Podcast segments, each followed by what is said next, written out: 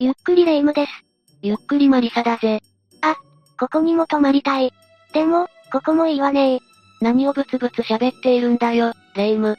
マリサも一緒に旅行しましょうよ。旅行行き先はそれはホテルを決めてから選ぶわ。普通逆じゃないか行き先を決めてホテルを選ぶもんだろ。わかってないなー。今回の旅の目的は、あくまでもホテル第一優先なのよ。そしてそこから観光できる場所を探すの。ほう、なるほどな。まあ面白いかもしれないんだぜ。でしょでしょ。それなら私もホテルを吟味させてもらおうかな。あらマリサ、泊まりたいホテルでもあるのいや、何も起きなさそうなホテルを吟味するんだぜ。なんかオカルトチックなこと言い出したわよ、この人。おいおい、ここはオカルト専門チャンネルだろ。あ、そうだったわね。ってことは今回の解説は、ああ、ホテルで本当に起きた恐ろしい怨霊事件だぜ。うわお、ぶっこんできたわねー。今回は6つのホテルをセレクトしている。もちろんランキング形式で解説していくぜ。どんなホテルが出てくるのか、ドキがムネムネするわよ。それでは早速解説スタートだ。最初の第6位は、神奈川県にある湖沿いのホテルだぜ。湖に面したホテルなら、綺麗な景色が楽しめそうね。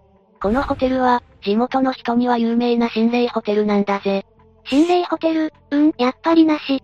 もともとこのホテルの客入りはかなり良かったそうなんだ。だが時が過ぎるにつれ、だんだんと客足が減るようになってしまう。あらら、それは悲しいわねー。ホテルの存続も危ぶまれてきた中、オーナーが自ら屋上から身を投げてしまったらしい。ホテルの営業がうまくいかないことが理由ああ、それに多額の借金まで抱えていたらしいぜ。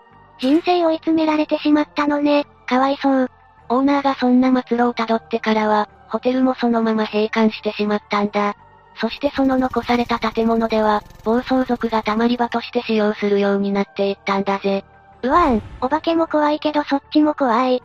だが、この暴走族の間で奇妙な事件が起きた。事件、暴走族の一人がいきなり規制を発しながら、崖から湖へと飛び込んでしまったんだ。どうしてもしかしてラリった幸いなことにその人は助かったが、なぜかその事件から暴走族は、たまり場として使用することをしなくなってしまったそうだぜ。なんだかそれも引っかかるわね。そんな噂を聞いた A さんは、友人とそのホテルへ行ってみようという計画を立てることになる。遊び半分でってことね。どうなっても知らないわよ。ホテルへ行く途中、コンビニに立ち寄った時だった。ホテルのことを何気なく店員に聞いてみることにしたんだ。だが帰ってきた言葉は、行かない方がいい、あそこは絶対出るよ。と思いがけないセリフが、私ならここでストップするわ。 A さんたちも店員から言われて、やばいかな。と感じてはいたが結局行くことにしたんだ。深夜1時、A さんたちはホテルにたどり着いた。正面へ来た時に重苦しい空気を感じてはいたが、そのまま中へ入ってみたんだ。すると、出ると言われる階に来た時だった。ドアの向こうから女性のような話し声が聞こえてきたんだ。ええその瞬間、半開きのドアがそーっと閉まる。いるいるそこにいる。 A さんたちは怖くなって階段を降りた。そして正面玄関にやってきた時だった。なんとそこにはびしょ濡れ姿の女性と子供が立っていたんだ。出たー。 A さんたちは全速力で飛び出しその場を離れた。後日聞いたところによれば、オーナーが身を投げる前に、ホテルに宿泊した親子が侵入した事件があったらしい。じゃあその親子が出てきたのね。きっと母親は最後の贅沢を子供にさせてあげるために、このホテルを選んだんだろうな。続いて第5位は、千葉県松戸市のホテルだ。ここは、大人のホテルとして名を馳せていたホテルだぜ。大人のホテルって、結構えぐいほど怖い話があるわよね。ある日、彼女と一緒にホテルへ来た T さんは、入った瞬間から異様な雰囲気を感じたらしい。ついてすぐにいきなり異様な雰囲気って、それが2階から3階へ繋がる階段と、3階にある一室だったそうなんだ。明らかに何かあったような印象を受けるわ。 T さんの彼女にはもともと霊感があって、彼女はとっさに、いるな、と思っていたそうだぜ。霊感あるのも困ったもんだわね。そして宿泊する予定の部屋こそ、その異様な雰囲気のあるその部屋だったんだ。ええよく入れるわね。部屋に入った瞬間、すぐに異変は起こった。彼女が頭痛を訴えてきたんだ。それも誰かに殴られているようなガンガンするものらしい。彼女、大丈夫彼女はベッドに横になったものの、一向に頭痛が収まらない。次第に彼女はなぜか、悲しい気持ちに襲われるようになったそうだ。悲しい気持ちどうしてわけがわからないが自然に涙が出る。いつもの彼女と明らかに様子が違うことで、T さんは確信した。部屋に誰かいる。ええー、やだ。まるで誰かに見られているような気配を感じたんだ。早くここから逃げ出したい。T さんたちは部屋からすぐに出たい一心で、彼女を連れ出してホテルを後にしたそうだぜ。うん、出て正解よ。でも、二人を見ていたのは何だったのかしらそれから数年後、ずっとそのホテルの周辺を避けていた T さんは、驚きの真相を知ることになる。真相って、ホテルで起きたことが分かったのどうも T さんが行ったホテルでは、女性が襲われた後、遺体をベッド下に隠していたという事件があったらしい。え、そしてその事件があった部屋こそ、T さんたちが入った部屋だったんだ。じゃ、じゃあ二人を見ていたのは被害に遭った女性。それに悲しい気持ちって。ああ。もしかしたら襲われた彼女と同じような姿勢で横たわったことで、彼女の気持ちが乗り移ったのか。今ではそれ以上のことはわからないそうだぜ。霊感の強い彼女に自分の気持ちを伝えたかったのかもね。続いて第4位は、京都市祇園のホテルだ。祇園さんいいなこの祇園にあるホテルも大人のホテルなんだ。へえ、祇園にもあるのね。当時、大学2年生だった M さんは彼女と京都に旅行へ来ていた。お金をそこまで持ち合わせていなかったことから、二人は安い大人のホテルを選択したそうだ。そっか、そういう事情で泊まる人もいるのね。京都の有名スポットを飽きるまで観光した二人は、ホテルで早速休もうと部屋を開けたその瞬間だった。ドアを開けると、いきなり中から黒いもやっとした風が勢いよく出てきたそうなんだ。黒いもやの風なんとなくだが、ここから出ていけ、と言われているような感覚を覚えたらしい。彼女さんには見えていたのそれが彼女は一切何も見えていなかったそうだ。あらら、でもまあ見えない方がいいかも。あまりこのホテルを使用したくなかったが、もう外は暗いし何より探す気力もない。M さんは仕方なく、部屋を使用することに決めた。その決断が吉と出るか京と出るか。部屋を使用すると決めた M さんだったが、早速誰かに見られているような気配を感じるようになる。いや、やっぱりそうきたわね。なんとなく数人にベッドを囲まれている気がするそうなんだ。それめちゃくちゃ怖いんですけど、それでも彼女さんはもちろん気づいてない。そこまで来たら羨ましいわ。その後、夜も遅いことから M さんたちは就寝することにした。だが、深夜1時を過ぎたあたりで M さんの目が覚めてしまう。ひゃあ、夜中に目が覚めるのは何か起こる前触れ M さんは隣で眠る彼女が、何やらおかしいことに気づいたんだ。え霊感ゼロの彼女がどうしたのずっと寝言のようなものを喋っているんだ。最初はボソボソ、と喋っていたが、それは次第にはっきりとした口調になっていく。そしてこう言い出したんだ。ここにいてはダメだ。ここは男と女が憎しみ合って別れた場所だから。えー、急に何言ってるのこれには M さんもパニックになってしまった。彼女はそのまま眠りこけてしまったが、M さんは誰かの視線を終始感じながら震えていたそうだぜ。それでも止まる勇気がすごい。そして朝を迎えた。M さんは昨夜のことを恐る恐る彼女に聞いてみた。すると彼女は、寝言を言った記憶が全くないと言うんだ。じゃあ彼女さん自身のセリフじゃなく、誰かに乗っ取られたってこと ?M さんはこれ以上怖い思いをしたくないことから、彼女に何も言わないようにしたらしい。それから20年くらい経過した頃、M さんは、大島テル物件サイトの存在を知る。あ、まさかホテルのことを調べたんじゃ。ああ、記憶の片隅に残っていたモヤモヤを払拭したいこともあって、M さんは当時泊まったホテルを検索したんだ。そして見た瞬間、背筋が凍った。M さんが宿泊した2年半前、同じ部屋で事件があったんだ。ええー、やっぱり曰くつきの事件があったんだ。それは男性が女性を襲いベッドの中に遺棄する、というおぞましい内容だったんだ。ベッドに遺体を隠すって、見つけた人もトラウマものだわ。あ、でも確かに男と女が憎しみ合った結果になってる。そう、M さんはあの時彼女が言った言葉は、きっとこの事件のことだと強く思ったそうだぜ。ここからはベスト3に行こう。第3位は、東京都ウグイス谷のホテルだ。まさかまた大人のホテルいや、このホテルはビジネスホテルだそうだ。なんでも体験者の E さんには霊感があってな。心霊現象が多い大人のホテルではなく、ビジネスホテルを選んだそうなんだ。やっぱり大人のホテルって多いんだわねー。 E さんはこの日、彼氏と共にホテルに泊まった。それが、ウグイス谷のホテルだ。部屋自体は12畳くらいある広々とした空間だったらしい。へえ、ビジネスホテルにしては広いかも。ベッドもダブルベッドだし、有意義に過ごせそうだった。しかし、やはり E さんはどことなく気持ち悪さを感じたようだったんだ。 E さん敏感だわね。何がそんなに気持ち悪かったのかしらどうも背中が痛んだり、腕の毛がチリチリ痛んだり、いつもと違う感じを受けていたそうだぜ。これは、E さんにしかわからない感覚なのかもね。やっぱり何かいるな。そう思ったものの、刺激しなければ何もしてこないだろう。と思い直し、気にすることをやめたらしい。霊感ある人の対応って感じ、E さん強い。それから E さんと彼氏は23時頃、眠りについた。だが、深夜になって E さんが目を覚ましたんだ。またしても深夜、すると、彼が横にいない。え辺りを見てみると、なぜか彼氏はテレビを見ていたんだ。なんだそれも砂嵐になった画面をな。ひー。彼は、酔っ払ってる、とかいや、彼氏は下戸なため、酒は一滴も飲んでいない。その時だった。E さんは急に予感を感じると同時に金縛りにあって、体が動かなくなってしまったんだ。そして、そんな E さんの後ろから女性の霊が近づいてきた。霊は E さんの前を通り、彼氏の横に座ろうとしている。誰その女性が明らかにこの世の人間ではないことはすぐに分かった。青白い顔をしている白いワンピース姿の女性。女性は E さんの方へ体を向けると、こう話してきたらしい。私のベッドに来るな。ってことは、女性はこのベッドと何か関係があるってこと E さんに忠告した女性は、そのまますっと消えていった。だが、E さんはここで驚きの行動に出る。女性の正体を暴こうと部屋中を探し始めたんだ。だ、大胆。普通、恐怖で固まって何もできないわよ。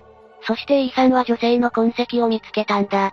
しかも見つけてるし、そこから E さんはフロントまで行って事情を説明した。最初は口を割らない様子の店員だったが、E さんが、ベッドの下に黒いシミを見つけた。というと関連した様子で新しい部屋の用意と、宿泊代を無料にするという策を講じてきたんだ。もちろん、口止め料ももらってな。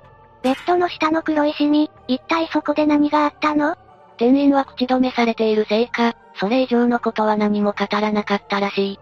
だが、それから数年が経った頃、E さんは彼氏にウグイス谷のホテルに泊まった話を振ってみたんだ。すると、彼は何のことと言わんばかりの対応を示してきたらし覚えてないのかしらい。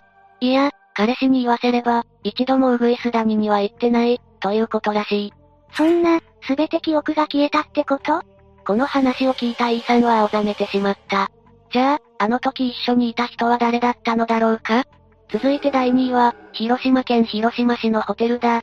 これは N さんが学生の頃、部活の大会で県外から広島までやってきた時の話だ。大会ってことは、N さんかなりの有力選手だったのかしら時期は真夏で、じりじりとした太陽のせいで焼けるような暑さだったという。練習試合を終えてから N さんは部屋へ戻ってシャワーを浴び、そのままベッドの上で眠りについたんだ。 ?N さん相当疲れていたのね。本当だと、この後みんなと食事する約束だったのに、うっかり眠ってしまった N さんが起きたのは約束の30分前。急いで支度しないと、と体を起こした瞬間だった。突然、金縛りにあってしまったんだ。ええいきなり N さんはしばらくうつ伏せの状態のまま動けずにいた。その時だった。視界の中に、何か動く物体があることに気づいてしまったんだ。ひえー、何かが部屋にいるってことその物体は少しずつ N さんに近づいてくる。身動きできない N さんの心臓は、もはや耐えられないほど緊張してしまっていた。誰、誰なのよー N さんは恐怖からも、その物体を目で追った。すると物体は、黒い影のような人影だと分かったんだ。黒い人影だが、人影はなぜかぐねぐねと体を動かしてこちらに近づいてくる。そしてその瞬間、うつむいていた人影が急に頭を上げて、炎のように揺れる赤い眼光で E さんを見つめてきたんだ。ギャー、許してください。水う、水をください。苦しそうに絞り出すような言葉だったが、はっきり聞こえた。その時、E さんが窓の外であるものを見つけてしまう。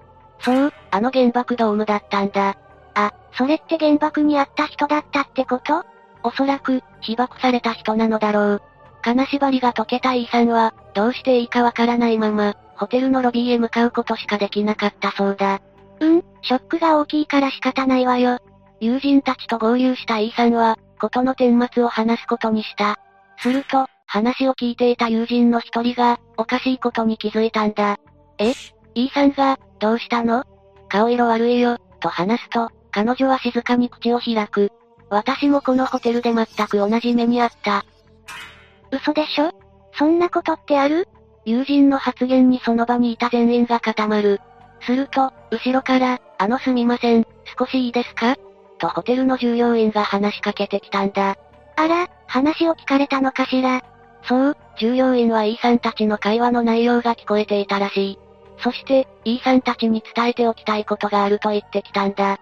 伝えたいことって、まさかさっきの怪奇現象のことなんでも、E さんと同じような体験をする客が多くいるそうで、みんなフロントに駆け込んでくるらしい。しかも不思議な現象は特定の部屋というわけでもなく、どの部屋でも起こるそうなんだ。じゃあ、ホテル全体で起きているってことじゃん。だから、何度もお祓いしたそうだ。しかし、その後も何度も同じ現象が相次ぐとのことだったんだ。どうしてこのホテルにだけそんなに出るのかしら。どうもこのホテルは、被害が大きい爆心地だったことが考えられる。当時、原爆によって命を落とした人たちを、このホテルがあった場所で、焼いたり埋めたりしていたというのが一番の理由なんだそうだぜ。そっか、だから成仏できない人たちが今でも出るのね。そしてこの不思議な体験をする人の特徴もわかっているんだ。特徴それがみんな県外から来た人らしいぜ。ええどうしてかしら。さあ、もしかしたら、広島で起きた未曾有の悲劇を忘れてほしくないことから、彼らが訴えているのかもしれないぜ。同じ過ちは、決して繰り返しちゃダメだわね。最後の第1位は、北海道総雲峡のホテルだ。最後は総雲峡ね。自然あふれる総雲峡は、温泉地として有名だわね。これは当時20代だった A さんという男性が体験した話だ。A さんは旅行会社の添乗員として、総雲峡のホテルへ宿泊したんだぜ。いいなぁ、添乗員さんも泊まれるのね。だが、添乗員が泊まるホテルというのは、曰く付きの部屋が割り当てられることが多いらしい。そうなの添乗員用の部屋は、設備の古いタイプやクレームが多々起こる部屋が多いそうだぜ。どっちも嫌だなぁ。でも仕事で来ているから仕方ないのかしら A さんが泊まった部屋は、クレームの多い部屋だった。そのクレームというのは、そこは想像にお任せするぜ。部屋に入った A さんは、すぐに異変を察知する。冷蔵庫や電話もなければ装飾品もまるでない。殺風景で異様な雰囲気のある部屋だったという。それは今すぐに出たい案件。怖がりの A さんは、彼女に電話をかけることにした。そうね、誰かと話して気を紛らせた方がいいわ。その後彼女と楽しく話していた A さんは、安心したのかそのまま寝落ちしてしまった。そして、そのまま時刻は深夜2時前になろうかという時だった。カキーン、カキーン。突然の金属音で A さんは目覚めてしまったんだ。深夜の物音ほど怖いものはないわ。謎の金属音はそのまま続いている。A さんはフロントに相談しようと思いドアの方へ向かった。すると、ドアの向こうに人の気配を感じたんだ。え、夜中に勘違いじゃなくていや、いる。だってドアと床の隙間に足の影がはっきりあるんだからな。怖い怖い。その光景を見た A さんはベッドに引き返して、寝ているはずの彼女に再び電話をかけたんだ。するとなぜか彼女はすぐに電話に出た。起きてたの彼女、すごい。彼女は慌てた様子で何度も A さんに、どこにいるのと尋ねてきた。しかし、ホテルの部屋だと何度伝えても同じことを繰り返すだけだったんだ。なんで信じてくれないんだろう。 A さんは彼女の話が気になり、理由を聞いてみた。すると彼女は、電話越しから妙な音が聞こえると言うんだ。うわん、絶対お化けだわよー。なぜか A さんの後ろから音がし続けるらしい。そのうち A さんは身動きできずに、彼女の声も聞こえなくなってしまった。そして意識を失ってしまったんだ。怖すぎるんですけど、翌日、A さんは仕事を終えると真っ先に彼女の元へ向かった。そんな A さんを迎えるように、彼女は A さんのためにお守りを用意してくれていたんだ。優しい彼女さん。だが、お守りの意図がわからなかった A さんは、あの時彼女が聞いた音の正体を聞くことにしたんだ。ドキドキドキ。ためらう彼女だったが、徐々に重い口を開く。彼女が聞いた音は、刃物を振り下ろす音ではないかという。え、刃物金属音って刃物だったのそれにあの時 A さんの後ろから聞こえた音が、もう一つあったんだ。それが、死ね、惜しい、もう少し。という何者かのつぶやく声だったらしい。ギャー。まさかドア越しにいたという人の気配は、A さんを襲おうとしていたってことこの事件がきっかけで、A さんは添乗員を辞めてしまったそうだぜ。さて、今回はここまでだぜ。はあ、今回も例のごとく怖すぎたわ。最後の話がトラウマで、ホテル選びどころじゃなくなったわよ。まあまあ、楽しい旅行しようぜ。マリサはどうしてそんなに気持ちを切り替えられるのよ。